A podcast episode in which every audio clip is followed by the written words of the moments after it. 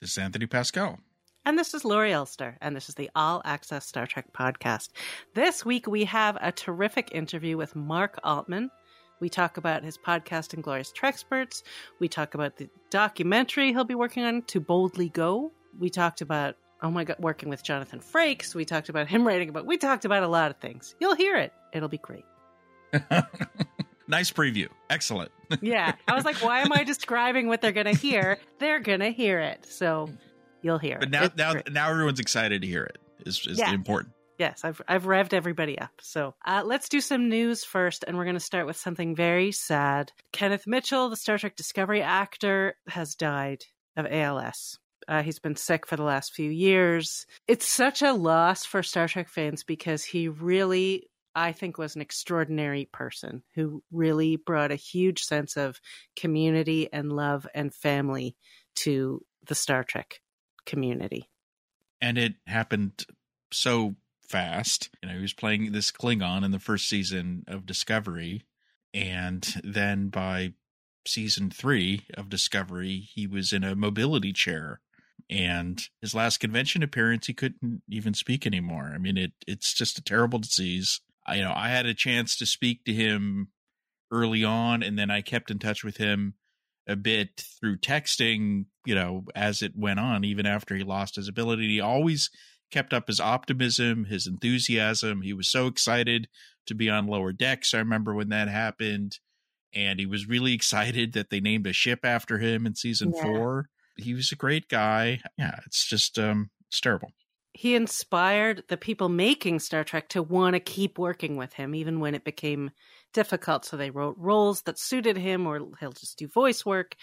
So he just, you know, I know on the Star Trek cruise they had, you know, that they were all there when they found out, and they had this big rave in his honor because he'd been at a rave there, and they did a Klingon howl for him, and it's just, it's the guy has a beautiful family. It's it's a heartbreaking loss.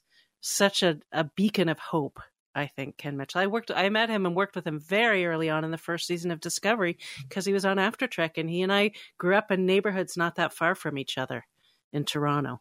So we Yeah. bonded over the Canadian thing. There is a GoFundMe set up for his family. They obviously have a lot of medical expenses to cover. So we'll have a link to that. If you can afford to contribute, it would be lovely if you could. I was surprised by the outpouring from the Trek community. I mean, Trek community is always great, but people I didn't know that knew him. I mean, Shatner got in and Jeri Ryan, people who had no connection to Discovery. I think they met him at conventions and stuff like that. And he just had a big impact on the community, I think.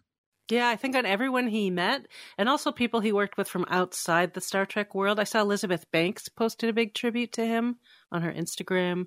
So he did a lot of TV. He did a lot of work, and and everybody remembered him. And he, he was in a Marvel movie. There you go. So um, I've got a little bit of a business update. Exciting news, everyone. For everyone worried that Warner Brothers Discovery was going to take over Paramount, don't worry. Those talks have officially ended. So that's not going to happen. I, for Uh, one, am happy to hear that. There's no real news on who is going to buy Star Trek, uh, or not buy Star Trek. Buy I'll uh, buy Star Trek. well, you you get it's part of the deal, you know. okay. buy the company, get some Star Trek. Paramount did their quarterly results. These are often an opportunity to announce things. In fact, they did announce a new NCIS show. They announced a bunch of movies, uh, like a you know Naked Gun, another Naked Gun movie. Exciting. Um, I'm excited actually. Uh, so, um, but uh, so there was no real Star Trek news. The CEO mentioned Star Trek like once when he was just kind of rattling off everything coming up next quarter. He mentioned Discovery, but we didn't get any details on other shows coming. So there's no big news for Star Trek, except that it does seem like they're more open to licensing stuff. And another thing I'm reading between the lines is they're pulling back internationally on spending. So they need the stuff that they make for Paramount Plus to work globally. Hmm. And that's now more important to them because using their domestic products around the world. And as we know, Star Trek does appeal in certain markets well, but in many other markets, it doesn't. So, Right. know. Interesting. But Star Trek Discovery, which is coming here soon, it turns out it's also going to be coming to Sky Showtime in Europe, and which will include all seasons of Discovery. Right. So we talked about Sky Showtime last week. I said they don't have everything. Well, now they're they are getting Discovery, which is good news because like season four of Discovery for half the people in Europe have never seen it because they pulled it off Netflix before season four. Right. So that's coming in March, seasons one through three as well, and then season five on, on April fifth. So because Europe is divided, half half of Europe is Paramount Plus, half of Europe is Sky Showtime. This joint venture with Comcast, which may be the new thing. Like maybe they're right. to do Sky Showtime everywhere. You know, the CEO of this joint venture recently was talking up. He's like, if you're a Star Trek fan, you want to be with Sky Showtime. So he appreciates the Star Trek, and they have all the old shows. Right. So that's it for business news this week. Uh, but there's still more Discovery news. Actually, we this was a bit of a surprise. We got a trailer. Yeah, we did with new stuff that we hadn't seen. They tied it to this thing called IGN Fan Fest, which sure. Know, there, there, there, there were other things released. I mean, you know, IGN's a big company, and so they they did it with that. There we go. So, what'd you think of the trailer? Well, it it certainly conveys the the kind of what they're t- going for this season. A lot of action, more action, fun, that kind of stuff. Um, but I was surprised there wasn't more because I thought there'd be more humor to it. There wasn't a lot of humor to it. No, because they talk about it being fun and light. So I'm curious about how you know, um, you know, are they going to go for? Because what they really went for this is more heartstringy. It starts on this theme of family. It ends on a theme of family.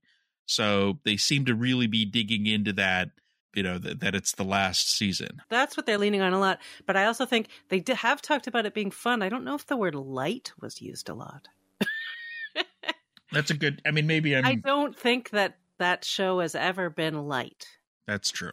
Yeah. So that's not really part of its DNA. But um, we did a full. Well, we I say we, but when I say we, I mean you did a great detailed breakdown of the trailer, which you guys can look at on the site. But there are a few things I think that popped in there that are worth talking about. One of them is it certainly looks like you know Saru and and T'Rina are doing well. yeah, I mean it, it's been telegraphed by Doug himself. There's romance, Vulcan romance, or Navarian. Is it a Navarian? How do you describe someone from Ni'Var? Yeah, I guess they're a Navarian. They should go back to Vulcanian. Vulcanians. I, I love. I like Vulcanians. Um, so yeah, there's definitely that. Uh, you know, but the, I mean, there was yeah, there was hugs and cute moment. There's you know Michael and Book, and there's Book with no shirt. Just saying. I didn't notice that. Um, I, I did a little freeze framing. there's Tilly hugging Michael, and a, a nice moment with Reno and Adira. So they're really emphasizing this family together. Um, but there was a lot of plot stuff in in the trailer too, because we know that the season is about this big mystery and about this puzzle box is like a, a, major part of the trailer which we've seen before when you look at the puzzle box it's it just seems to me like they're saying this is literally a mystery box like you know here it is it's a it is a, it's a box and um but they do show them opening the box in the trailer right so, so that wouldn't be in the last episode well that's a question mark because i think the knock on the show is that they do these mystery box things and then they drag it out Right, which is why it seems like it wouldn't. Anyway, I don't know. We'll find I out, I guess. I guess. But you could tell, like, you could tell that there's lots of different locations. You know, there's yeah. like a jungle planet, there's a desert planet. There's at least two different shots where they're shooting at the quarry once at night, once during the day to make it look like two different planets. It does seem like they're getting off the ship and they're getting out there and they're doing stuff. And I am 100% for that. You know, a lot of people are taking notice of there's a there's a scene where the bad guys Moll and L'ak um, are in a shootout with Michael and Book in what is all pretty clearly uh, a redress of a USS Enterprise set from Strange New Worlds, um, the sick bay set. Um, but when you look at the screens, you see the symbol for the Terran Empire, which right kind kind of doesn't make any sense. Right, given that we know that the mirror universe and the I don't know regular universe um, the I believe Prime. they call it the Prime the universe. Prime universe. I'm going to call it the regular universe. See if that catches on. Um, have drifted so far apart. They made a big point of this that they're too far apart now. Well, the Terran Empire, I mean, we saw Deep Space Nine, we saw Intendant Kira and all that stuff, and Smiley. The Terran Empire, Spock successfully, Right. you know, it it it went away. It it doesn't exist by the 24th century, and this is eight centuries later. So there's two possibilities. One is they do what kind of what Georgiou did, which is they do some they hop universes and they go back in time and time travel at the same time. or somehow there's a Terran Empire ship. Maybe my favorite speculation on this is it's the ISS Enterprise, which somehow ends up in the Prime universe and has been sitting somewhere for 800 years or Oh. nine, 900 years. And it, inside, this is my favorite crazy theory inside the stasis chamber, you know, the one that uh, M'Benga likes to use to keep his daughter for some reason. Well, she's not in there anymore. But yeah. well, but she used to be in there. Is a certain former captain Prime Lorca. huh.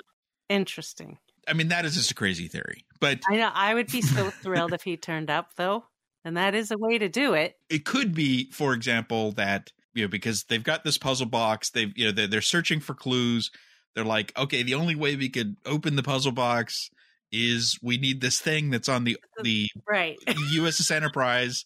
And they're like, well, the USS Enterprise was destroyed. And they're like, well, what about the Mirror Universe Enterprise? And they're like, okay, well, I guess we're going to the Mirror Universe 900 years ago because it's the only way we could get the doohickey to open up the thingamabob.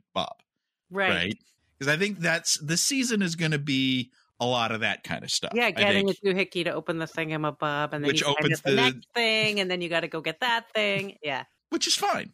The thing I was intrigued of is there was one, literally one frame where it zooms in on something that looks like Zora but isn't Zora on that other on the Enterprise.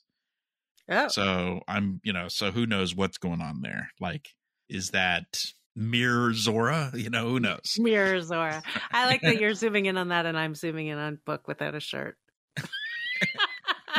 I mean, it could have just be a, like an automatic phaser defense system. You know, well, on- they put it in there for a reason, so who knows? It did get me uh, excited about the new season. That's for sure.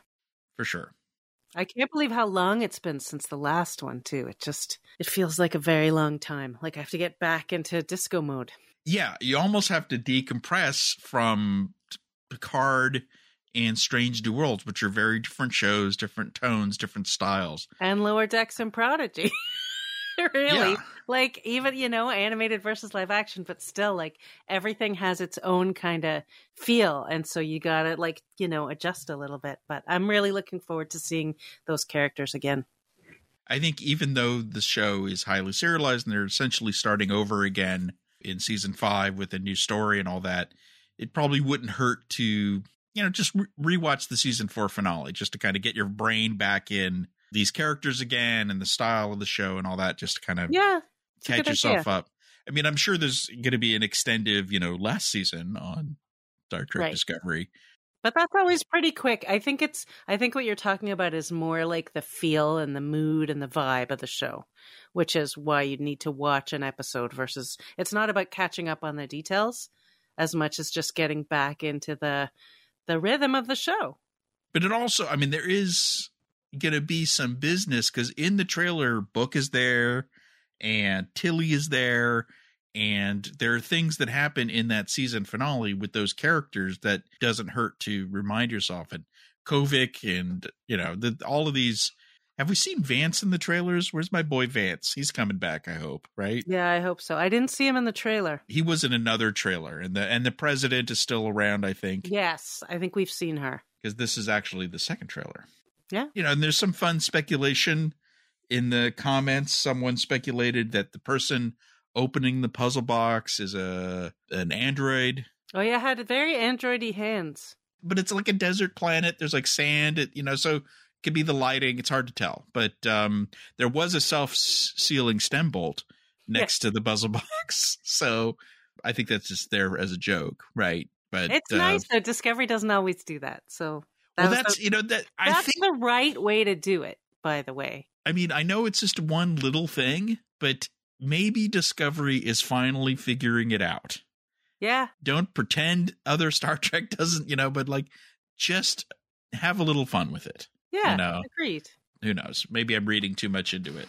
You're reading a lot into that self-stealing stem, but no, I feel the same way, so it's good. Of course, because it's a Discovery thing. There's just there's people shooting at each other. There's crazy spaceship action. There's this shot of the Discovery like in between two black holes, which doesn't seem to be a good idea. No, I don't even know how that would work. Um, but there's a science consultant. I'm sure someone, someone at least said this is what life would be like when you're that close to two black Right. holes. but it wouldn't be fun. yeah, it's nice to see the whole gang back. That's for sure. I have missed them. April 4th, five five weeks away. Um, it premieres at South by Southwest in just a couple weeks. Yeah. Uh, or I guess that's going to be three weeks away. Joe is going to that. We're already lining up red carpet stuff for that. So uh, we'll have a lot of coverage for Discovery in March as we get closer to the event. Yeah. All right. And there's also um Sonequa Martin Green and Tawny Newsome showed up in this video. What's the background of this video, Tony? Because I don't know much about it.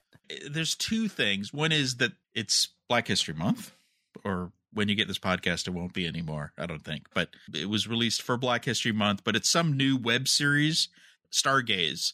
And this is their first episode, and it's gonna here's they describe it as conversations between unrepresented stars on screen who bring diverse characters to life. Um, and the first episode is Tawny Newsome and Sonequa Martin Green just sitting down and talking. Yeah, I enjoyed it. I think it's worth a watch. It was some, it was nice watching the two of them talk and, and bond a little bit and talk about their different experiences. there's some Star Trek talk about it.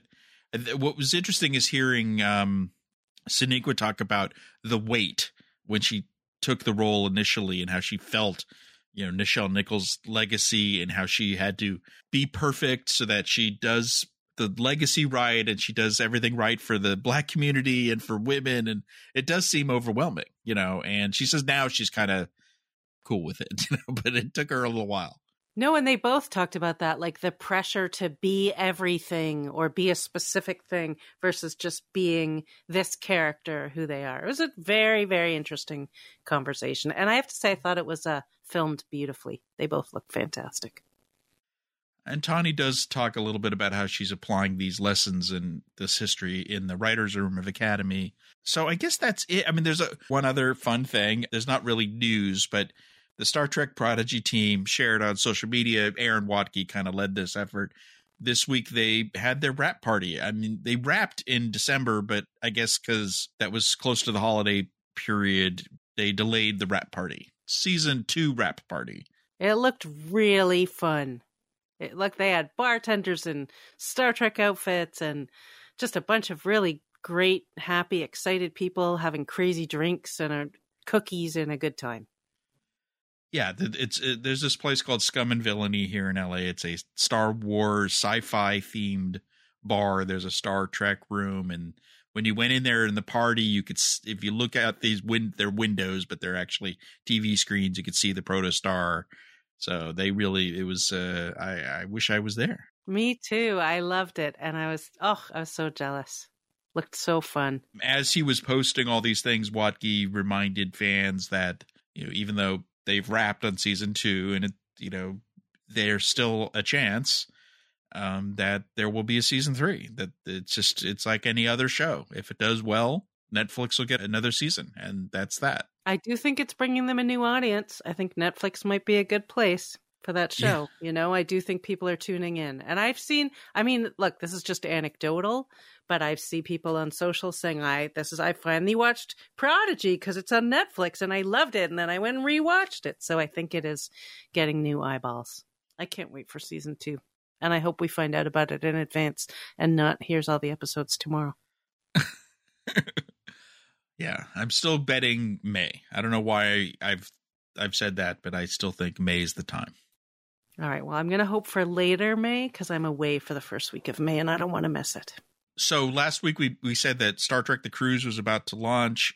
It it it, it did launch. It's now back, and You should just check out our coverage. I, I know I'm like pimping the website, but it's um, Aaron, Aaron Bossig, who's one of our contributors, went on the cruise. He did these daily cruise updates that are a lot of fun. What's different about the mm-hmm. cruise is that it's different than a convention because the celebrities are on the boat too, you know, and they're drinking in the bars and they're gambling and they're it, dancing and doing karaoke and they're doing look they are very and they're doing teaching things they know how to do it's a very different experience and i think aaron did a great job of capturing what it's like being on that cruise and and getting to see all those things and do those things. And they they do game shows and improv and you know stuff that you just don't get to see otherwise. There, but there were normal conventiony things. There were panels and we did cover that of you know what uh, uh connor trinneer uh saying get over trip's death and ed speleers just really pushing for legacy um, and all that kind of stuff. So, so go check it out. There's lot, lots of good, fun detail in there and pictures and things like that. But let's get to our interview. I want you guys to hear uh, everything that we talked to Mark Altman about. It was a really fascinating conversation. Well, I'd like to welcome my friend and the co-host of the Inglorious Treksperts, Mark Altman. Welcome back, Mark. Thank you, guys. It's good to be back here on the Trek movie shuttle. What shuttle pod? What do you, what do you call this podcast? the, the, we have two podcasts. Brian and those guys do Shuttle Pod. Laurie and I do the All Access Star Trek podcast. That's um, right, All Access. That's yes. right. That's okay. Well, I'm happy to be back. Yeah, let's talk about your podcast because we both just listened to the 300th episode of Inglorious Treksperts today. Isn't that crazy? 300 episodes. I, you know, I didn't even realize it. And we, one of the, one of our listeners said, "Oh, you know, you must be planning something really special for your 300th episode." And I'm like, 300th episode. I'm like, really? and I looked and I'm like, oh yeah, look, we're like 297 or whatever. I'm like, that's crazy. I guess we should do something. Did you immediately jump on to Star Trek 3 as the thing to do? Yeah, I kind of knew that that would be the thing because that's been a, a, a um, an issue uh, with uh, P- one of the more polarizing things that we've covered over the, the first 299 episodes. And, um, you know, we'd been, I'd been talking to, uh, you know, Terry and Steve and Kevin about doing something on Star Trek 3 because they, they so adamantly disagree with our take on it. So it, it seemed like the perfect way to, to, for, you know, 300, Star Trek 3, it's the 40th anniversary, all, all this stuff. So it worked, it worked out great. You wrangled some pretty impressive guests. How did you get all those guys? What was the sell? Well, I mean, you know, the thing about our podcast is obviously it's really big in the industry. A lot of a lot of people who are you know writers and producers and story, you know, and and and and studio execs listen to it because you know we kind of put the show in context of the business side of things, and so um, you know, we've just been really lucky. Obviously, you know, we we've cultivated a great relationship with Terry since Picard season three premiered. Um, Steve Asbell was a, a, a, a listener uh, uh, to to the show and a, big fan. We had him on; he was great. Uh, uh, so we've had him on a couple of times now. And then, uh, you know, it had recently come to our attention. I, I knew I used to know Kevin uh, fairly well, and Terry Terry's very, very good friends with him, and Steve obviously works with, closely with him because Fox and Marvel are both Disney companies. So uh, uh Kev- Kevin had some strong opinions about some of the stuff we've been saying on the show as a fan of the show and wanted to come on and uh, debate it. So uh, it seemed like uh, it, it, would be a no brainer to to uh, to have everybody come and talk Star Trek three. And then you know, as you know from listening to it, uh, you know, Kevin's like, oh, I want to come on and talk about Star Trek Five next, and it's like, okay, well, we can, we can do that because it's also celebrating an anniversary, the 35th anniversary uh, uh, this year. So uh, we'll probably do that. I, I, don't think we'll wait for the 400th, but uh, we'll do that sometime this year. Yeah, I was intrigued by the idea of in defense of Star Trek Five. yeah, we've done we've done that before, but it'll be interesting to get some other perspectives. I mean, I think we did a and it was a very successful episode called "Oh Brother," um, which was our um, the Ultimate Treksperts Star Trek Five commentary. Where we, you know we we we we really are very uh, passionate defenders of that movie to to an extent, and um, so I, am happy to revisit that particularly because there's so many anniversaries this year, as you know. 40th for Star Trek 3, It's uh, uh, 35th for Star Trek Five. It's the 30th for Generations, and then it's the uh, what 45th for um, Star Trek: The Motion Picture. So a lot, lot of anniversaries. Do, do you? I mean, because you were talking about defending Star Trek Five, and obviously th- there's a reason that you have to frame it that way. But for Star Trek Three, do you feel like it's a film that requires defending?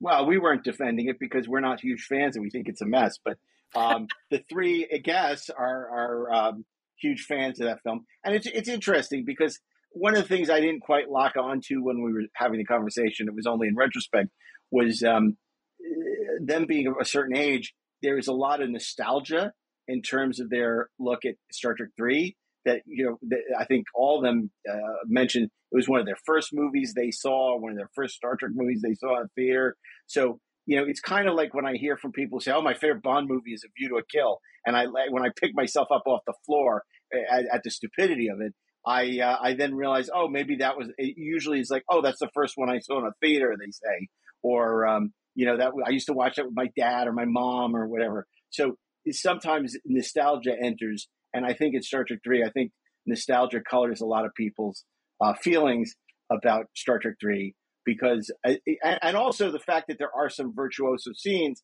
So, like stealing the Enterprise, or the great score that it has, or the fact that it uses the ensemble better than virtually any of the other uh, pictures, I think color people's impressions, and they overlook a lot that's you know goofy or um, you know bad about the film, including the script and a lot of the direction. What's interesting is, and I think what made your podcast great was I kind of agreed with everyone. I agreed yeah. with you. I agree with Daren. I agree with Kevin.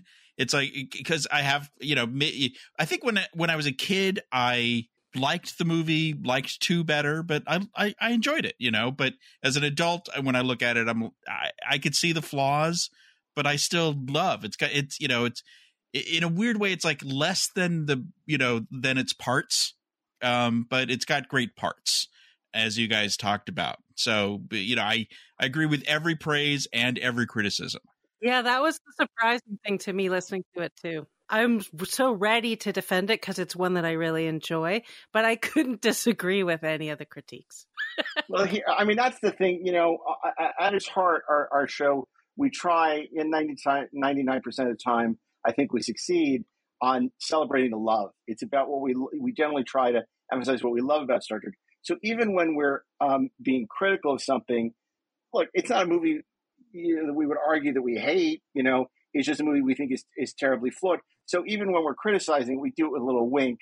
You know, it, it's not as though you know we're going to go and say, "Oh, this is abysmal," because it's not. And and and and uh, any chance to see that cast on screen is always welcome. Some more times than others, but at the same time, it's like even when we did the Star Trek Six debate between because Daren Dochterman really hates Star Trek Six, and he debated Steve Asbell, who really loves Star Trek Six. Ashley and I were sort of the impartial mediators. I felt sort of like you did. I like Star Trek Six quite a bit, and yet when Daren would make his case for why he didn't feel it worked, I would often find myself agreeing. So I mean, I think that's the fun because what we're really trying to go back to is a time when people who are passionate about movies and television could argue and still, um, uh, you know, talk at the end and and and and and still be friends and not this kind of thing that the internet has uh, created where it is such vitriol and it's like oh if you don't agree with me then you're my enemy and you're an idiot or you know whatever. And it's like no if, if people are willing to you know state their thing in, in a scholarly way in a critical way in a fun way then you know it doesn't matter. That's what, what why we're we love this stuff you know? That was always part of the fun was debating oh what's your favorite episode? It's like oh my god you love spock's brain how you love or you know the, the, you know the, the, the, the Omega Glory is your favorite uh, episode? What? you know, so it's like, but that's part of the fun of being a Star Trek fan. And unfortunately, in the last few years, it's really become, you know, people um, really take uh, take sides and and and then really have no tolerance for other people's opinions. It's like, you know, I don't have a problem if somebody doesn't like a show or a movie that I like, or if they like a, a show or a movie that I don't like. It's fine. It doesn't affect me. I don't care. Good for them. I'm glad it gives them joy. I'm glad that they, they appreciate it. You know, it's just like, I, do, I don't understand the hate. You know, it's the wrong franchise, but it's like Yoda, don't give in to hate. You know, it's like, or Obi Wan, don't give in to hate. I, I just, I don't get it. And I, you know, that's what's so fun. with this episode, it's a bunch of people who love Star Trek, and I jokingly refer to as three of the biggest Star Trek super fans. You know, Kevin Feige and Steve Asbell and, and Terry Matalas talking Star Trek for two and a half hours. And we weren't all coming from the same place, but there was a lot of common ground to be mined, and that's the fun of it. Yeah, I mean, I think things have just become more polarized, but that started back then. You know, the, you guys mentioned the framing of the odd ones and the even ones became this thing. And I'm always, you know, Star Trek fans themselves now talk about that as if that's just a truism that the even ones are the good ones and the odd ones are the bad ones. It's far more nuanced than that. Totally. I think that's something that Kevin or, or Terry mentioned in the podcast that people so want to stick to that theory that they are willing to dismiss things that are good about five or about three, you know, because they want to just be able to say, yes, the odd ones are terrible and the even ones, and it's become the conventional wisdom. And of course, that's not true because, you know, one is brilliant in its own way. You know, two is great. Three has some really good stuff about it. You know, four is fun but flawed. Five is flawed but fun. You know, six is, you, you know, you know, uh, it was was rushed into production and, and, and had its budget slashed. And there's so much to like about it, but there, there's also a lot that, that, that, that's wrong. I mean, generate, you know, it's so it's, it's, it's very hard to, you know, look, generations. I mean, Nemesis is an even one, right? It's number 10. How do you, how do you keep the e- even odd thing going when Nemesis is an even movie? I mean, it's like, come on. So, well, that's uh, when I they decided to stop making them. They're like, well, it's just now, now it just doesn't work anymore at all. And we ruined said, the formula it's a dopey theory. It's it really it always has been, and I never subscribed to it. And uh, but I think people take it very seriously, and it's like like I said, the conventional wisdom, and it's just wrong. Um, oh, I'm gatekeeping now. Oh no. Oh no. I mean, it's Star Trek Five. I especially want to hear you guys talk about because you did the most incredible interview with Laurence Luckinbill. Oh, that was so much fun. Yeah, that was an that was amazing was conversation what a fascinating guy, right? I mean, so such an interesting career, and I, you know, I felt it was funny because it, it took a while to convince him to do it. It took him a while to schedule it, and then he just didn't want to stop. And then he's like, "We got to do another one." And so that's always what you love because not only is the guest happy, but the audience is happy, and we're happy because I learned so much in that episode. I learned stuff about Star Trek Five I didn't know, but of course about he's had a much more career, a much more diverse career than just Star Trek. And um, it was great to talk about you know Boys in the Band and about uh, you know a, a, lot of the other um, movies and, and, TV shows that he did. You know, talking about, about Bill Friedkin, but you know, and then some of the stories he talked about how how Leonard wanted to play both the parts and how he felt you know resent he felt Leonard may have resented him because he um, you know he was doing the role that Leonard wanted. It's like I'd never heard that, and I've heard a lot. You know, I mean, there's not much I don't know about Star Trek, and so it was really fascinating to coin a phrase. he was great. Yeah, I I really love that one, and I'm just wondering if you have other sort of favorite big guests like that that you've had over time on the Treksperts. Yeah, I mean, I, you know, obviously Bob Sallin talking about Star Trek Two is always really interesting. I mean, I love talking to the late Bob Butler. That was fantastic talking about filming the cage. Joe D'Agosta, who did the casting of the original series, he was fantastic.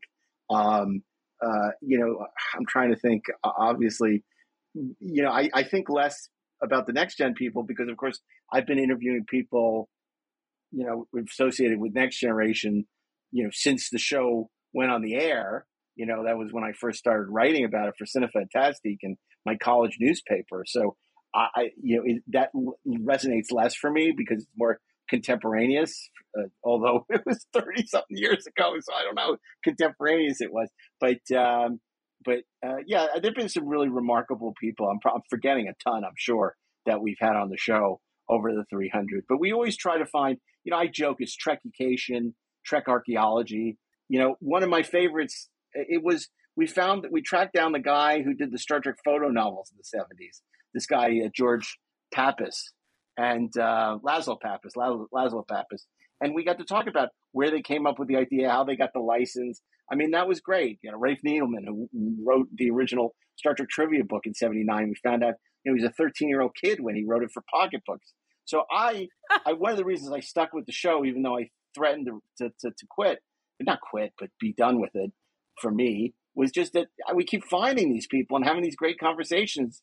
And I, I said, as long as it's fun, I'm going to stick with the show. And like this 300th episode we just did, it was super fun. I mean, we after two and a half hours, we're like barely scratching the surface, and I could tell we all could continue.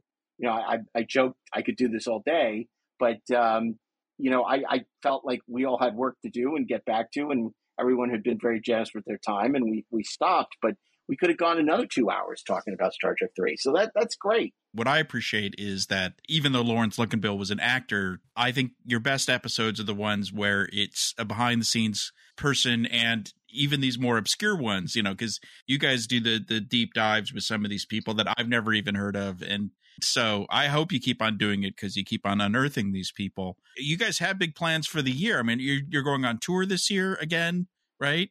Yeah, I mean we're doing we're doing a big convention tour again. So I mean we're going to be in Richmond March 14th to 16th, and while I'm there, I'm doing a Q and A with Shatner for his new documentary. You know, my name is Bill on March 14th, um, which is great. You know, I always enjoy seeing Bill, and obviously to talk to him about this documentary that's coming out about his life. Um, although I understand that Free Enterprise isn't in it, which was frustrating but they did name the movie after a line from Free Enterprise, so that's cool. But uh, I, it's always great to sit down with him. He has such great stories. He's such a great raconteur. So, uh, uh, uh, you know, I'm looking forward to that. And then I think we're in Oklahoma City in, in May, and I'm, I'm doing, um, I'm finally doing um, a Ticonderoga. I'm going up uh, as a guest for Trekonderoga in May, which is uh, with, I think, Brent and Jonathan Frakes and um, Clint Howard. So that's going to be really fun because I haven't been on those sets before. So, and I, James Cawley has very kindly invited me multiple times, and it just never worked out. The stars didn't align, but it looks like the stars have finally aligned. I'm going to be able to go up there. I'm really excited about that. And um, and then of course I think we'll be in San Jose, another Galaxy Con, and um, we'll be at San Diego Comic Con often, and then we're we're WonderCon in Anaheim. So uh, we got a yeah we got a bunch of appearances and a bunch of stuff, and you know like Michael Corleone. I keep trying to get out, but they pull me back in. We'll see you in Vegas too, right? I don't know. Right now, we don't have plans to go to Vegas because we're oh. doing a lot of shows this year, and so we kind of decided. Also, I, you know, Creation did a great job. It was a great show last year, but we still have sort of the Rio was such a awful experience that we still have a bad taste in our mouth about that. So I, I, I, I as of now, you know, we talked to Ashley, Daren, and I had talked about it, and we all agreed that since we're doing so many shows and the documentary, and we actually have to work for a living now that the strike is over, that we weren't going to do Vegas, but that could change, but I don't think it will. You can't be swayed by the renovations of the Rio. no, I mean, if we went, we would stay somewhere else. There's no way we'd ever stay at the Rio again. You mentioned the documentary. Um, I you're referring to "To Boldly Go," which is your travel Star Trek locations documentary. We covered that when you guys launched your very successful uh, crowdfunding campaign, but we haven't heard much about it since. I'm sure things are happening. So, can you bring us up to date? Yeah. So, basically, um, it's a documentary about the locations of Star Trek that'll tie in with the 60th anniversary of Star Trek and finding a way into the subject that other people haven't done. You know, how do you create the future, uh, you know, the 23rd, 24th, 25th century in the 21st century. So, um, and you know, interviewing a ton of people and going to these locations, and it'll be the Treksperts and Terry Farrell, and then a whole bunch of special guests. So, you know, we're in pre-production now. There's a lot of moving parts uh, in terms of scheduling and location licenses and interviews and stuff. So, um, basically, and and uh, so we're doing that now. We're at makethetrek.com. We're we're raising uh, the rest of the budget. You know, obviously, um, fans have been uh, generous. There are a lot of really great backer rewards, but we still have to raise enough to actually shoot the thing and post it. But we're we're getting there, and, and people have been very generous and excited, and and uh, um, you know I think it's going to be really cool because I think you know everybody knows about Vasquez Rocks, but I don't think they know about a lot of the other great locations. And I think we're also going to you know sort of talk about the 60th anniversary and the history and you know the production side of things and it's become a bit of a monster. So, you know, and now with the 60th anniversary coming up of the filming of The Cage, it's a really great, you know, time for us to, um, you know, be doing this documentary. And, you know, it's, it's, again, very time consuming and juggling it with a lot of other things. But I'm really excited about it because um, we're just getting a lot of great cooperation from people who want to be a part of it. And I think a lot of stories people haven't heard before. So it's going to be a, really great documentary to boldly go. If people want to support it, they can go to makethetrek.com and there's some great perks and things like that. So, can you talk about one of the maybe lesser known locations that you're going to be covering? Well, I mean, yeah, I, I mean, we're going to look at where they filmed the original Cage on the 40. We did an episode on 40 Acres, um, which is in Culver City, where they filmed the two Trek pilots and a lot of backlot stuff for the um, the episodes. And that there's, there's a fascinating history to 40 Acres, which we touched on in an episode of the podcast. But you know, obviously, we'll be going to the Sepulveda Reclamation area, but we want to go downtown. We're going to Mark Twain. We want to you know go where they shot the, the Titan uh, Titan missile uh, for um, First Contact. Um, bunch of locations from Picard season three, um, but uh, mostly TOS, TNG, and a little Voyager and Deep Space Nine, like the El Mirage dry lake bed. Because you know, I think we can only go so many, so many places in a, in, in, a documentary. But um, I think it's really miraculous. I mean, just today it was funny. I, I was looking at one of these sites about locations, and there's a street corner in LA, you know, where there's like a McDonald's and a Vons and all this stuff. And it, shows a picture from the Grapes of Wrath from 1938. And it's just this deserted road that's supposed to look like the Dust Bowl. And it's just like, it's amazing how this world, you know, this, this city in particular has changed over the years. And I think um, one of my favorite documentaries um, of, of the last 10 years was a documentary called Los Angeles Plays Itself and it was all about um, loca- locations in Los Angeles that were featured in different movies. And I love it. It's like a freaking five hour documentary. And in a way, that was kind of my inspiration for the Star Trek documentary. Um, and we're just so excited because, you know, everyone we've talked to is excited to be a part of it. It'll be great having Terry Farrell with us because she's so much fun and funny. Like, that's the thing. We need somebody who not only knew Star Trek, but also, you know, could be quick and witty, and and she's all that. So you know, it was so great to get her, you know, her on board as one of our, you know, partners in crime, so to speak, as we grant around the globe to all these locations. Uh, do I have this right? Like you guys are all going to get into like a Winnebago and drive around, and there's going to be kind of a curb your enthusiasm. That's part of it. That's part of it. Where we're going to visit the locations, but we're also going to do a, a lot of interviews, people talking about locations. Um, you know, uh, archival footage, all kinds of stuff. So, but a big part of it, the the the the, th- the wraparounds, the things that'll hold the spine, the armature of it all, is us traveling around, going to all these locations and talking about the history, and you know, then intercutting it with interviews from location managers and actors and writers and producers and it's it's it, it, it, it's turned out to be a much bigger undertaking than when we first came up with the idea, but that just is going to make it that much more dynamic and uh, unforgettable. Well, especially having the location managers in there because they're the ones who know the real scoop. Yeah, exactly. And then yeah. again, it's an example of what you said, Anthony. People, you know, the people that no one ever talks to.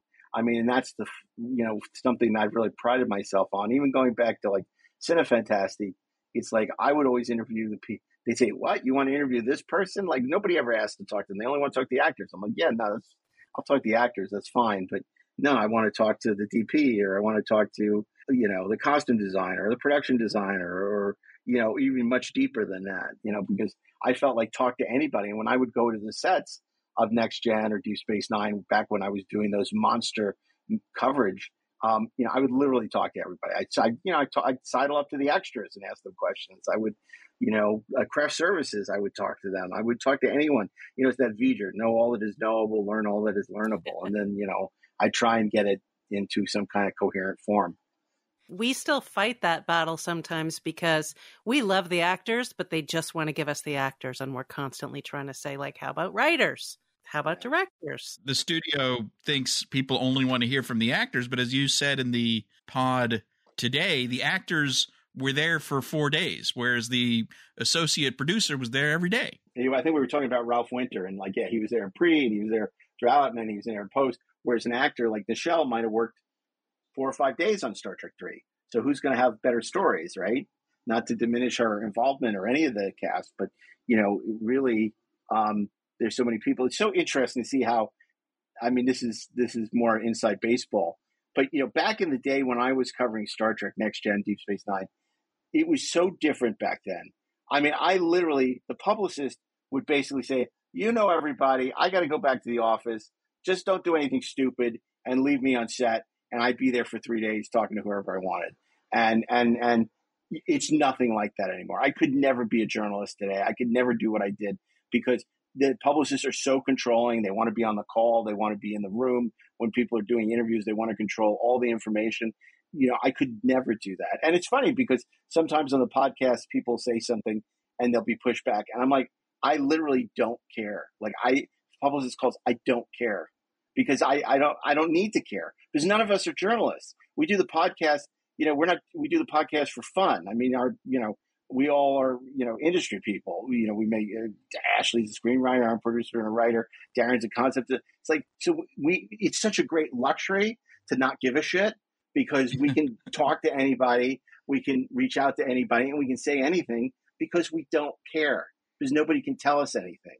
I mean, you know, it, it, it's. I mean, I could I, I could tell you stories. I'm not going to, but it's just um, it, it's very liberating you know, because back in the day when I was a journalist, you, you had to worry about like, well, even then I pretty much didn't care. But you know, it was like I remember the head of Fox called me up to yell about something with Star Wars, and I'm just like, okay, whatever. He says, "You're never going to write about any our movies again." I'm like, okay, sure, whatever.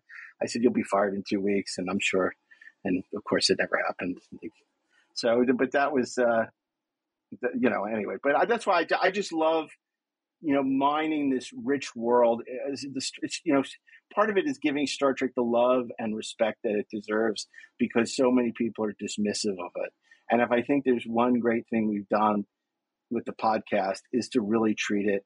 It's the same thing I did in my books in the 50 year mission.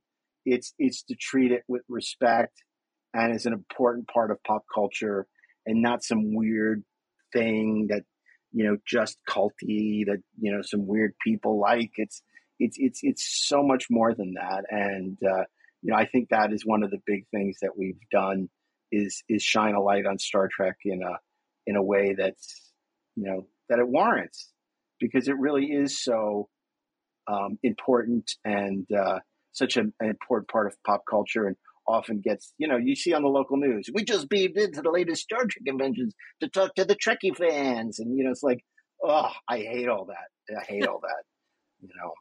It's interesting because with 50 year mission, there are certain uh, Star Trek journalists that I see that when they don't have news, they just grab 50 year mission, find a cool story in there, and create a headline and an article. And then I look oh at it and I'm God. like, it's people, from your book. People keep telling me that. And I've seen it myself, uh, these clickbait sites all the time. And I'm like, I'll read a headline and say, wow, that's just like something. And I read it, said, it's told Mark Altman and Ed Gross in the 50 year mission. I said, if if if if I got a, a, dollar for every time somebody ripped off my book, I said I'd be a multimillionaire. It's unbelievable. All the time, not a week goes by where like three or four or five of these sites don't like rip off the 50 year mission, and at least they, at least they credit it. But it's kind of like I can't believe how often. I mean, that book's six years old now, and it's like not a week goes by without people telling stories from that and, and repeating stories that we it, It's your fault for writing such interesting stuff. Well, maybe it's time to talk about the 60th, the 60, you know, 60 year mission, so, you know, and I'm like, oh my God, no, please make it stop. Uh, he said, but, you know, this would bookend the 50 year mission really well. And I'm like, ah, God, but, you know, but never say never. Yeah. What would be your hesitation about doing another deep dive Trek book? Well, there was a time where I felt that we'd said everything there is to say, but you know, obviously now there's probably more to say, and plus, after five well six years of doing the podcast, I have so many more stories. Um, uh, so, it, it, I, I think there's a great book, but also the problem is, you know, with lead time and stuff, the 60th is going to be here in 2026, and that's two years away that's not a lot of time to write a book of the magnitude of what we do and then have it published because um, but it's still doable so it's like i would have to say yes and we'd have to have the publisher commit you know, in the next couple of months if we were actually going to go ahead with that. So we'll see. I mean, I wouldn't say it's. There was a time where I said, "There's no way." Well, we talked about doing 50 year mission volume three, and I said, "No way."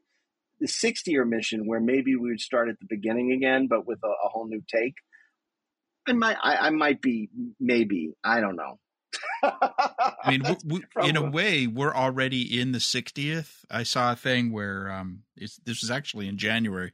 The first mention of Star Trek in the Hollywood trades was in January of 1964. They didn't use the word Star Trek. It was, uh, you know, about Gene Roddenberry shopping this idea to I forget which studio he's with at the time. I think it was it wasn't. Oh yeah, he was he was the MGM. He was doing a lieutenant. Right, and he was pitching them in a, a, a, sci-fi show, and it was just this little mention in Variety, and that was the beginning of Star Trek, essentially January 1964, and then eventually he shopped it to Desilu by March, I think. So we're we're kind of in the 60th right now. Right, the the, the meter is running. This is true, and then because you got the cage shooting at the end of the year, then you have you know where No Man Has Gone before shooting the next year, and then you have this you know it premiering in September of uh, 1966. So yeah, I mean, we kind of are, which is crazy. It's interesting because you have all these great guests, you know, in this recent one with Feige. As you know, Hollywood is you know lousy with closet Star Trek fans, real Star Trek fans in the business. So I'm sure you're keeping up with the news, but let's say a year from now, someone else owns Paramount. Which is like which is very likely. Which is very likely. Um and you know but let's say it's ellison you know for whatever reason or someone like that and um they decide to start over whatever you know blue sky it. Um who would you pick? And you could put yourself on the list to be the Kevin Feige of Star Trek. And do you think Star Trek needs someone like that, a single person who's in charge of books, movies, TV, everything to look at as a franchise as a whole? Yeah, I mean, look, I, I think there there are a couple of people who can do it. You know, because first and foremost, it has to be somebody who loves Star Trek and not somebody who condescends or, or thinks that it needs to be something that it's not.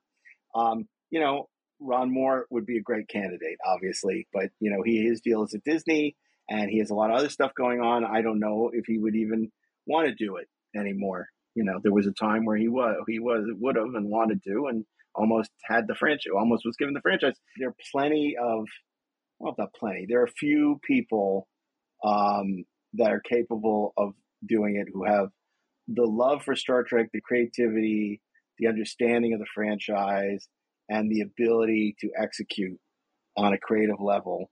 Um, but they're not, you know, less than you would think because everybody and their brother, you know, thinks they can do Star Trek, but there are very few people who actually can do it. Well, if you were looking at it, just speculatively, like let's say the movies, trying to figure out what to do with the movies, what would like mm. how would you look at it as start something new, keep doing what they've got, a reboot? Like what what would you like to see? Well, I mean, look, that's a question, you know, that usually this is going to sound uh, I would say that, that's a question usually I get paid to answer, you know, oh, fair. professionally. but um, I, I, will say this: I, I think this what's happening now with this reboot of the you know start the Romulan War, going back and and and doing something that's non-canon, that's attempting to sort of reboot Star Trek for a younger audience and make it big and epic and attract a, a broader audience, I think is a mistake. That I that that I will say. Um, I think that I, I, I think it's in, it's crazy that they can't make a Star Trek movie for less than they're spending. Um, that they have been stymied for all these years. Uh, you know, um, in terms of the fact that there hasn't been a Star Trek movie, whatever it may be, since Star Trek Beyond, is absurd. Um, and uh, it's much like you know what's happening with the Bond franchise, where they're you know, just paralyzed by fear of making. The, I mean, Star Trek. Let's go back to Star Trek Three for a second. Every two years, there was a movie like Clockwork, and you could forgive the flaws because you knew in two more years there'd be another one, and maybe it would be better. You know, it was the same thing. I say this about Bond all the time. In the beginning, Bond movies came out every year. Then they came out every two years. Then they came out three years. Now it's like seven, eight years. It's like that's a whole generation you know, people don't even care anymore because they, you lose all the fans. You all you you know, uh, and and and I feel that with Star Trek, it's the same thing. They have to they have to refigure figure they have to figure this out, and the future is, um, you know, and there are a lot of reasons, and I'm not going to get into all the business reasons why they've been paralyzed and unable to do anything. Um, but something has to change, and I think, in a way, um, uh, a change at Paramount could could help. Although I don't know if Star Trek's going to be the first thing that anyone's going to focus on in terms of whoever the new owners might be, uh, as to you know this is this is a, the priority for this new studio. But it's it's one of the IPs that has value. Yes. And they haven't mined, at least on Paramount Picture side, that value in quite a while which almost gets you into that problem of every year they don't make money off it is another year they want to make even more money off it. Um, ironically, the, the frustration is I've always said it's never you'll never make a billion dollars. I don't know if you agree with this, but a Star Trek movie is never going to gross a billion dollars globally. You know, never. It, it's um, never going to happen. But there's I, no I, way to change that. But I think you can make half a billion, and if you spend 150, then you make a profit and that's the problem with Star Trek. They've overspent consistently because the above the line is so high, uh, specifically Bad Robot, and as a result, um, they're not able to turn these things out uh, for a price where it, it, Star Trek makes sense as a business. And if they you learn anything from the Harve Bennett era, I mean, you look at what they were making Star Trek movies for, and Star Trek Three, for all its seams and all its cheapness, you know, it, it people went and saw it and it made money. And, you know, Star Trek 4, you know, was a little bit more, you know, um, and it was a, a, huge success at the time. Um, and it attracted a non Star Trek audience. Um, but this idea that we're just going to make spend all this money and find this audience that doesn't exist for Star Trek is just not a viable way forward. But there is a middle ground. I mean, because the other way to go is niche only. You you you make eighty million dollar almost indie Star Trek movie in a way because they did move it. I mean, you know this obviously, but they moved it to the TV guys. The budgets were not big '80s budgets, and so I, you know, th- there is a version of movies like that now. Um, and I, I wouldn't go in that direction either entirely. Although Hawley was kind of going in that direction, you know, and I still would have liked to have seen when he gone. I, I, I still want them to try to get general audiences, not just well, got, of course, no, you you can't make money if it's just niche. You have to you have to broaden the audience, but you have to do it in a smart way. And and again, the past is prologue. Those who forget the past are condemned to relive it. Why did Star Trek two? Why was that produced by the TV division? Why was that so cheap? Because Star Trek the Motion Picture made a ton of money, but it didn't make enough because of the budget. And it's the same thing that's happening now. So it's like look, you're not going to make a movie for 13 million like Star Trek 2, but you need to say, okay, these movies aren't profitable. We have to make them for less and build back and build a new audience. You know, Captain Kirk riding a motorcycle and, you know, the Beastie Boys aren't going to cut it. I agree with that. I, am not. A, I mean, maybe I. Sometime you'll have to have me on the. I I will come on your podcast and I will. I'll defend every single one of the JJ movies even into you darkness. your podcast.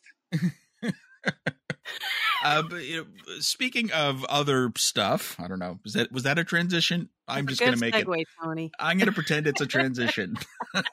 You're working with Jonathan Frakes. I am, who I love, who's the best, and he always has been the best. And I've I've been lucky. John is just such a great guy. I mean, I know him going back to his days of wearing his little pink bathrobe on the you know set of season one of, of Star Trek: The Next Gen, and then you know we we've been lucky enough to work together a couple of times on Librarians, and uh, you know now we're, we're we got a, a new project coming up. So uh, it's just uh, one of my one of my favorite people, and just immensely talented. So I'm I'm, I'm excited about that. Well, let's let's back up. We probably haven't mentioned what are you doing with Jonathan Frakes. Actually, we yeah, should. We're, well, we're doing a new TV series called Deathlands. It's um, based on a, a remarkably successful series of books, 144 books and counting, I believe. and uh, he is d- directing the uh, the premiere, and he'll probably be back later in the season to do a couple other episodes, and uh, it's it's it's going to be terrific. So we're very very excited about that, and excited to be working with him again because I just find his energy on set and his eye and his uh, his passion, um, you know, second to none. Yeah, I recently called him during a panel I was moderating the King of Star Trek, which he seemed to enjoy. But he is. Yeah, it was funny. We did a panel with him recently, and uh, he is. I call him the mayor, the mayor of Star Trek, because he's friendly with everybody across all the series. He knows everybody. He genuinely, what you see is what you get. He generally loves it. He's so appreciative for the career that he has, and um, you know, he comes on stage and starts singing Volare, and yeah. No, um, Deathlands. When, where, how will we see this show? It, it, it we start shooting uh, in late summer, and um, and then uh, it'll be in next year, 2025. That probably the premiere. I'm just I'm really excited about it. I think people are going to love it, and uh, you know, even though it's a, a post-apocalyptic series, I think what is at its heart is it's a show about hope, and I think in the world that we live in right now, that's something that's in short supply optimism. And maybe that's something that we take from Star Trek. You know, that Star Trek was a show about optimism and a hope for the future, and that we aspire to be better than we are. And then no matter how bad things get, someday things will get better. I know that's something that I've always responded to in, in, in Star Trek. And maybe some of the Star Treks that I'm less sanguine on, maybe that isn't as big a part of them. And uh, I just, I think that that has always been my big takeaway from the Trek franchise. I feel exactly the same way. I mean, I started watching original series when I was a kid and couldn't believe that that was the philosophy of a TV show that I was watching. Like that's what hooked me more than all the other like all the other stuff was fin- like I liked phasers and characters and this and that, but that optimism was unheard of to me. That the future It's so funny you say that because I'm always trying to figure out why I love the show so much. Like I'm trying to figure out why I'm obsessed with the show. Like I don't get it, and my kids will ask me. It's like I don't get it. I and I you know, and I think you know it's that old thing. They say, "Oh, it was a family," and da da da. That's all fine. It's true, but I, I just I've never been able to figure out why I love Star Trek as much as I do.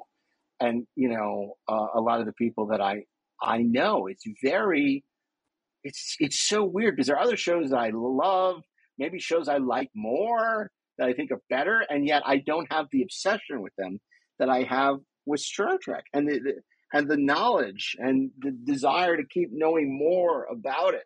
And and it's just uh, it's a remarkable phenomenon. Star Trek is a remarkable phenomenon. I, I think it's actually quite simple. I think every single one of the shows, some more successfully than others, has created compelling characters that people can identify with. And whether that's Spock or Kirk or McCoy or Data or Tuvok, there's always someone you could identify with, and they're always in these aspirational situations. And I think people just want to be there and be part of it. And it makes you feel better about the world just being part of it. And that's why I think it has inspired so many people for so many years. Yeah, I mean that's why Free Enterprise was sort of our therapy session, figuring that out. You know, it's like I also think something Star Trek did so early on, like that they started creating books about how the show was made. Mm-hmm. And as a kid, that was, I mean, I was devouring those, you know, making of Star Trek and World of Star Trek and all of those because that peek into how things could be made and how ideas were come up with. And it just was an insight into making TV that had been unavailable as well. Well, that's another great point you make, Laurie, because it's true that, at least for me, so many of the people I know that love Star Trek, it's a lot, are, are in the business, you know, and, and Star Trek was sort of that keystone for them.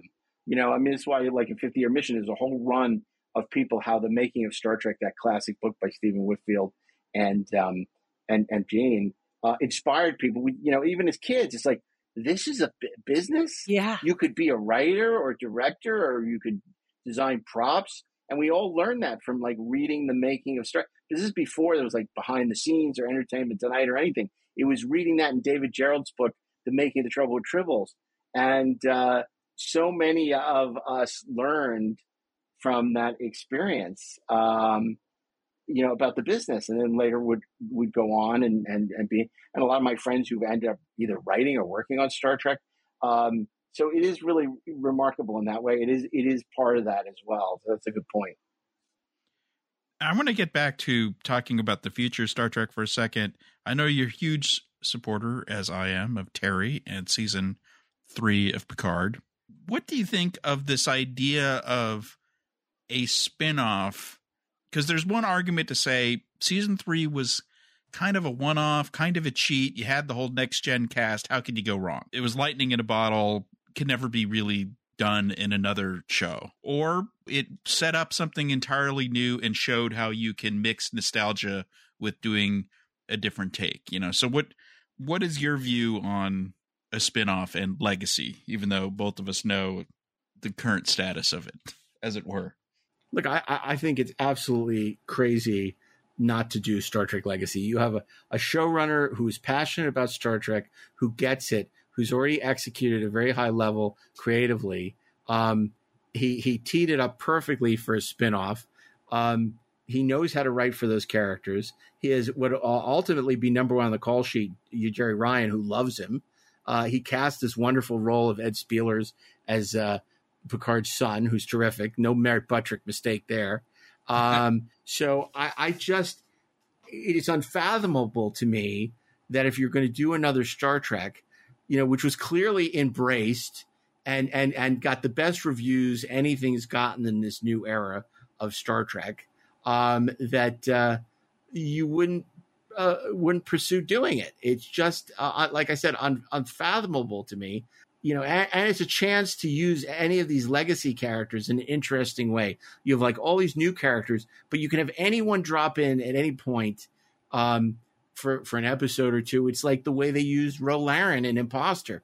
What a terrific use of that character! What an interesting exploration and and and, and a conflict between the two of them. Eh, you know, really, I think Terry said this in interviews that the Picard season three era kind of is the present day of Star Trek right? And um, why not explore the present day? Look, I'm a big believer in Star Trek needs to go forward. It needs to go boldly, right? It needs to new characters, new ships, new worlds, um, because otherwise, then you're you're basically just uh, you know playing the, the best of. you it's the greatest hits album. But what Terry did was he he he gave you the greatest hits, but so much more. And I think a legacy series would go beyond that. You know, you're not going to have those moments like the wonderfulness of seeing the Enterprise uh, D again. You know, which is which is oh my god, it's the stairway to heaven. It's like oh, the best of Zeppelin. You know, it's great and executed brilliantly, but you're not going to have that. Leg- so legacy hopefully will be more anth- more of an anthology. Um, you, you know, it'll tell more interesting stories with what are at its heart. Because let's face it, Star Trek.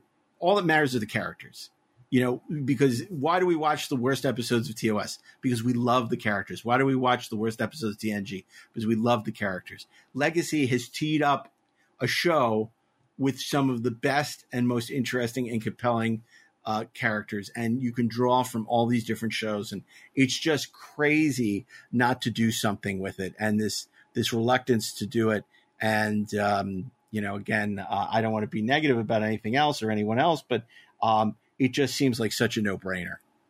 Agree. Three years ago, it almost certainly would have been greenlit by now, just because Paramount was spending money like a drunken sailor. But now they obviously they don't have any money left, and what money they have is being spent elsewhere. Well, and look, that's the reality. But the thing is, they they are putting another Star Trek series into production, um, which is not Legacy, um, and they are um, you know, they're spending the money, understandably, on the Taylor Sheridan universe, which is, uh, you know, clearly where their heart is because that's bringing in more viewers for them, at least, you know, anecdotally or algorithmically. Uh, that is where they're spending their money on Taylor Sheridan.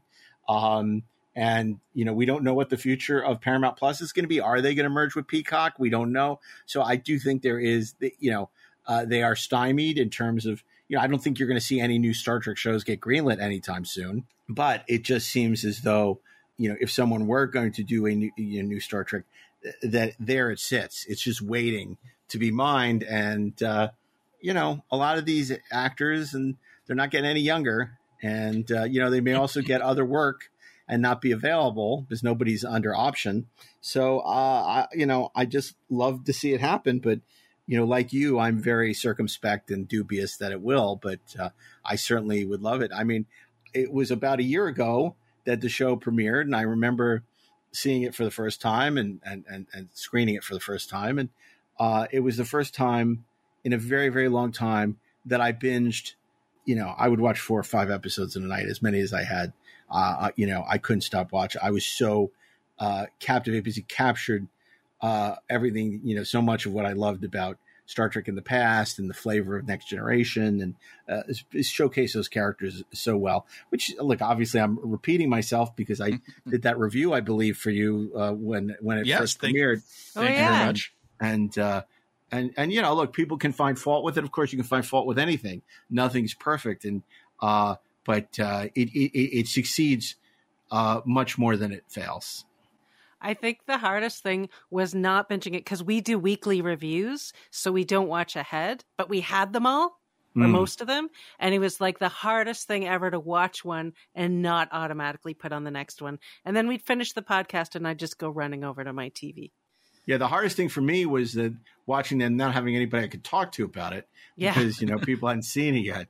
I think I think at, at some point Ashley had them too, and then you know him and I would just like be like giddy, like oh, I can't believe it. yeah. I mean, I haven't given up on Legacy. I it, it, I, I think I'm actually more more optimistic than Terry is on it at this point. I think that what they can do, which would work with their budget, is next year they'll have some money left over to do another TV movie type thing, like they're doing with the Michelle Yeoh thing, and uh, they could do backdoor pilot. They have a backdoor pilot. It's called Star Trek Picard season three, Well, but you, but you know, th- that costs over a hundred million dollars. You know, so but it's done. They don't need to shoot a t- TV movie as a backdoor pilot for Star Trek Legacy. And I, plus, I, look, I think again th- this whole idea of them having money. Don't be so sure. You know, uh, it's it's like, and look, they just greenlit another NCIS. Uh, you know, Michael Weatherly, and and and like that is going to have more viewers than any Star Trek show would. I, I don't hold out a lot of hope, and I don't think this is where they're going to allocate their limited resources. I just think you got to be realistic about it. no, we've been very clear on this podcast that yeah. they had five concurrent shows two years ago, and those days are over. Yeah. Um, it's going to happen again. But they will. th- There's whatever they are doing at Paramount. If they, if it's a streaming service, if they're licensing, I can't imagine a world where they're not creating a a Star Trek show, at least one or two of them. You know, even three years from now, it's just it's going to be in a different format or whatever. One one would hope, and it's also going to depend, you know, because Star Trek didn't particularly perform that well, uh, you know, when they were licensing, you know, those early seasons internationally of Discovery and and Picard. Um, so, you know, is someone going to come in where they produce it for someone other than Paramount Plus? That's a possibility, but it's going to have to be somebody who's willing to spend the money and, and is Star Trek have that value to them? We don't know. I'd be curious to know how you know Prodigy's doing. Obviously, it's a little different. It's animation. It skews younger, theoretically. So, uh, you know, but um, uh, is someone going to you know come in and want to license it? Because whereas in the past they would only do it for Paramount Plus, it's not crazy to think that they would produce a Star Trek series for someone else. But it, it's gonna, you know. But is that going to be an option? We just don't know. I mean, it really depends on what happens with Paramount. I mean, who- anything can happen at this point. I mean, but there is levels of scale. Look at what Amazon is spending on that Lord of the Rings show, and Am- Apple is spending on the Foundation show. They, you know, the, it isn't the you know it's expensive, but there's there's other shows that are significantly more expensive. The the but not only that, Paramount's spending more than they should on these Star Trek shows too. Same thing as the movies; they're spending more than they should. And if you could get the budget down, there's a, there's a chance to, to to to do more and to have it be more more successful. Um, but they're you know they're overspending because you know again very hefty above the line and. And, and, and the idea that it has to have these feature film, quote unquote, feature film production values, as opposed to which Star Trek has never had. But Well- that's a whole nother story.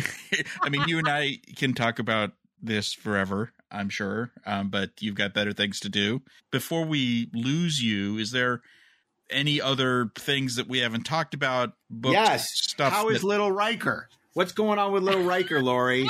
Is he okay? He is. He's still having adventures. He's traveling. He's going on a cruise to France later this year, which he's pretty Ooh, excited about.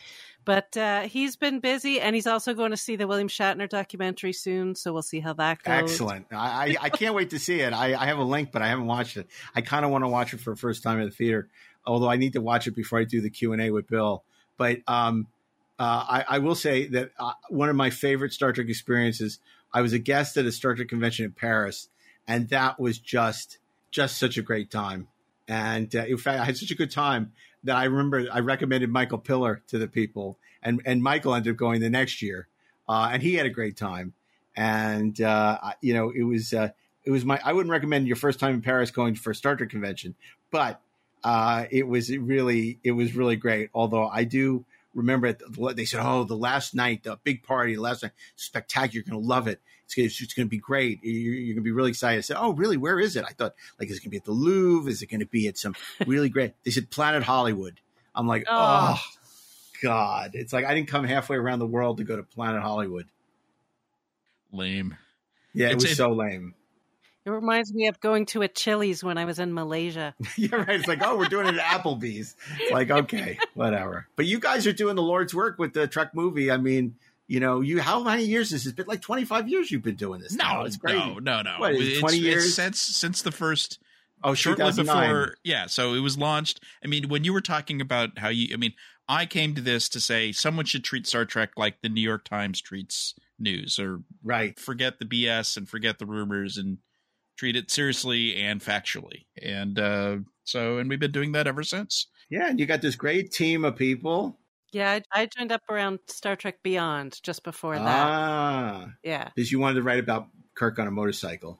No, do you know what it was? I was I was working somewhere, and whenever they had to do an article on Star Trek, they'd ask me to do it. ah, And so I kept noticing that every time I went to the best site that had the best research, it was Trek movie over and over and Mm. over again. So I reached out and said, "Do you need anybody else?" And then I made all these amazing friends, and Oh, that's great. Yeah, well, you guys always seem so happy. Whenever I run into you, like at Vegas, you have your whole entourage there, the Trek movie crew, and everybody's so happy and excited to be there and on the prowl, and it's great. I mean, I mean, it's great. I think you're doing, you know, great work, and and uh, you know, you take it seriously, but not too seriously, and obviously you have quite the following, and I'm so glad that you continue to thrive when so many people, you know, have fallen by the wayside with these sites. You know we we did once name you guys the best star trek podcast. Uh, this year for for 2023 we did a we did a podcast about our favorite things of the year. And i think it, it- your your podcast came up a bunch of times. And i think i said something to the to the effect of you guys are kind of the perennial best star trek podcast. In a way it's almost like the movie enterprise for starship smackdown where you guys Ah. said it's not allowed to be in the competition anymore because it'll always win. So we didn't put out an article on that, but I just wanted you to know that's how I feel about what you guys are doing. Well, that's nice of you to say. I mean, I'm amazed that we're at 300, and I appreciated you guys. You know, be, the reason I like when people say stuff like that is because it shines a light so that people who maybe haven't heard of it will try it and come to us. Because um, I just, you know, you always want to keep growing that audience, and particularly if people are going to get something out of it.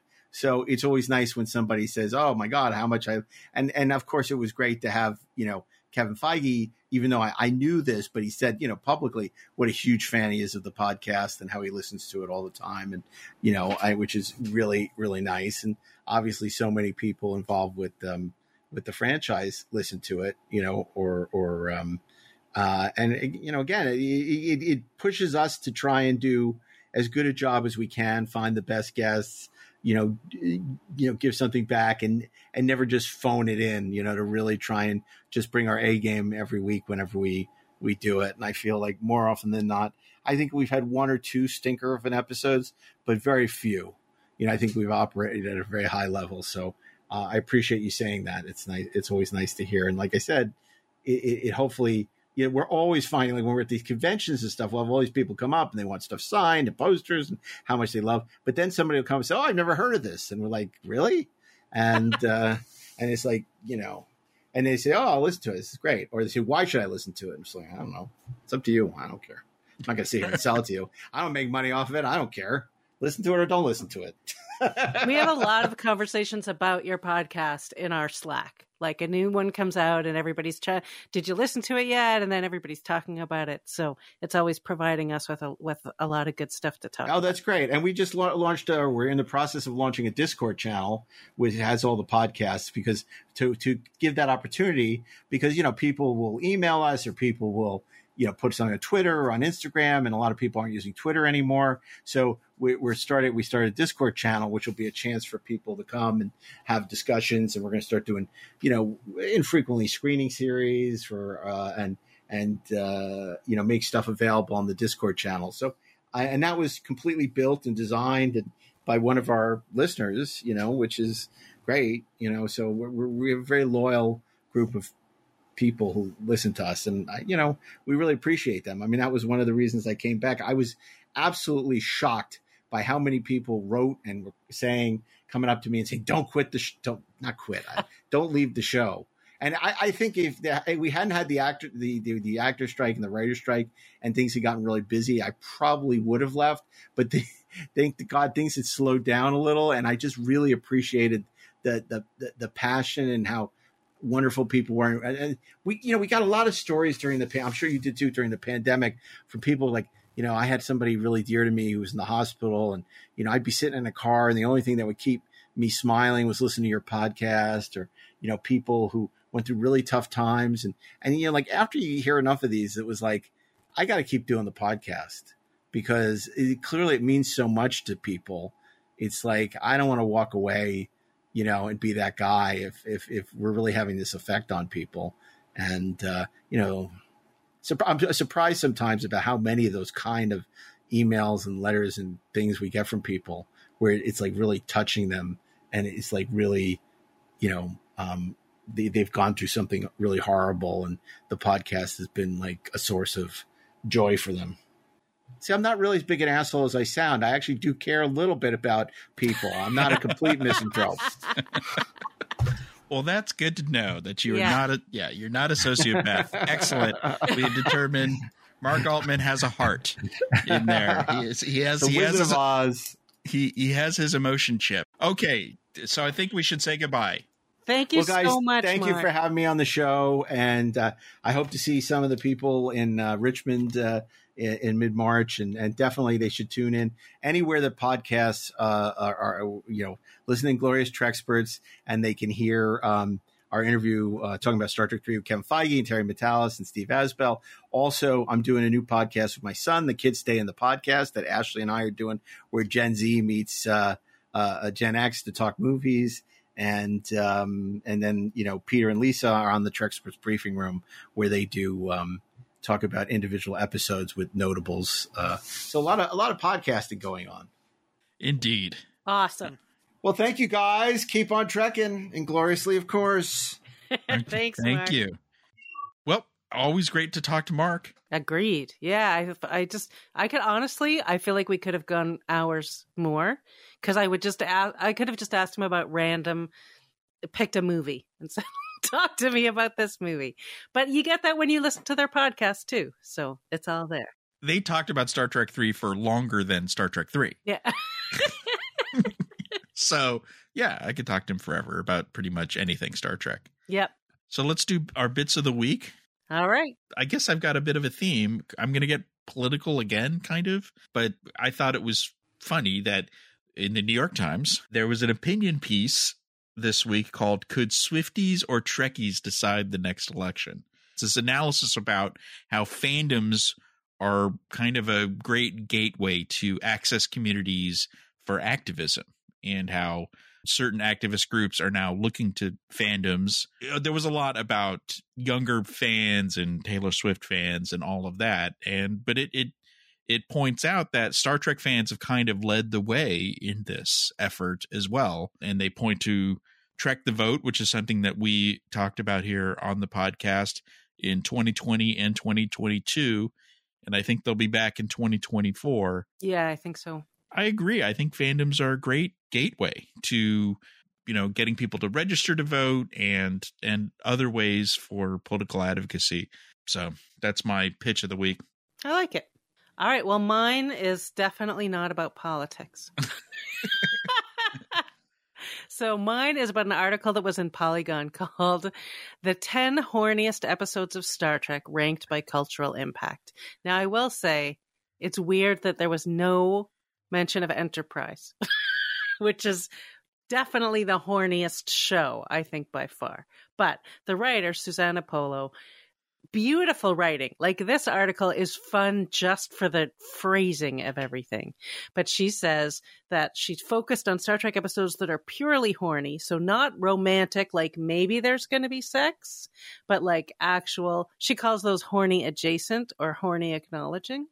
but she, but this is all about the the horniest episode she includes ones like Justice and Conundrum and Fairhaven and of course Sub Rosa. And I think my favorite part of it is her she does these great one sentence descriptions of the episode. So she talks about favorite son, the Voyager episode where Harry Kim is deceived into thinking he's from this other planet and all these women are hot women are surrounding him. And she described it as a whole planet of hot babes have an absurdly complicated plan to sex Harry Kim to death. That's a fair description Right. Or the naked now, the away team brings back a horny disease. Like it's so. And then, of course, amok time, and I'm to swear, so cover your ears if you're sensitive. Spock has to fuck or he'll die. So it's, you know, she goes into the cultural impact of the episode also. Like, did it affect other tropes and other things? And it's just a very entertaining and well written article. We'll put up a link. Star Trek is a horny show. Yeah, the franchise has been horny since the beginning. Look, look Of at some of those outfits from the original series. Yeah, well, that's Great. why. I mean, Justice is in there for its outfits, but um, from Yeah, next. but I'm talking about the Generation- 1960s. you know, no, yeah. original series was totally horny, absolutely horny. Yeah, in a weird way, even though there's maybe more romance in the modern shows, they are less horny. I think. Um, yes. Well, Lo- Lower Decks has some horny moments. oh, that's true. Um, well, I'm thinking live action. Fair enough. live I'm- action, yeah, is definitely a lot less horny. Yeah. I would agree because it's uh, maybe it's harder to be playful with that kind of stuff these days. I don't know because yeah, because you're always has, worried. You're worried about things appearing sexist and objectifying men or women. right. But I mean, Disco did stuff. Was it first season with Georgiou and the Orions? There was some like she was fooling around with a man and a woman at the same time. well, anything in the mirror universe is is instantly horny, almost right. So there's right, some but this that. was back after they brought her back. okay. Oh. Anyway, um, but I would agree overall. I think your assessment is accurate. well, I guess what we need. I mean, maybe we need a follow up article. How you know is is Star Trek horny enough? Is you it know, still horny? Yeah, yeah. So this could be a whole subgenre. but it was weird not to see Enterprise in there, considering they were like standing there in their underwear, putting gel on each other. Yeah, fair enough. I would have given just the whole series a mention just for that. And there was lots of stuff like that. Maybe she never watched the show, which wouldn't surprise me. Right. It was it was basically next gen. It was almost all TOS and next gen with a little Voyager. Was there was no Deep Space Nine in there? I don't think was there. Yeah, maybe there wasn't, because Deep Space Nine had its moments. Anyway, on that horny note, we will leave you for another week. Thanks for listening. Goodbye.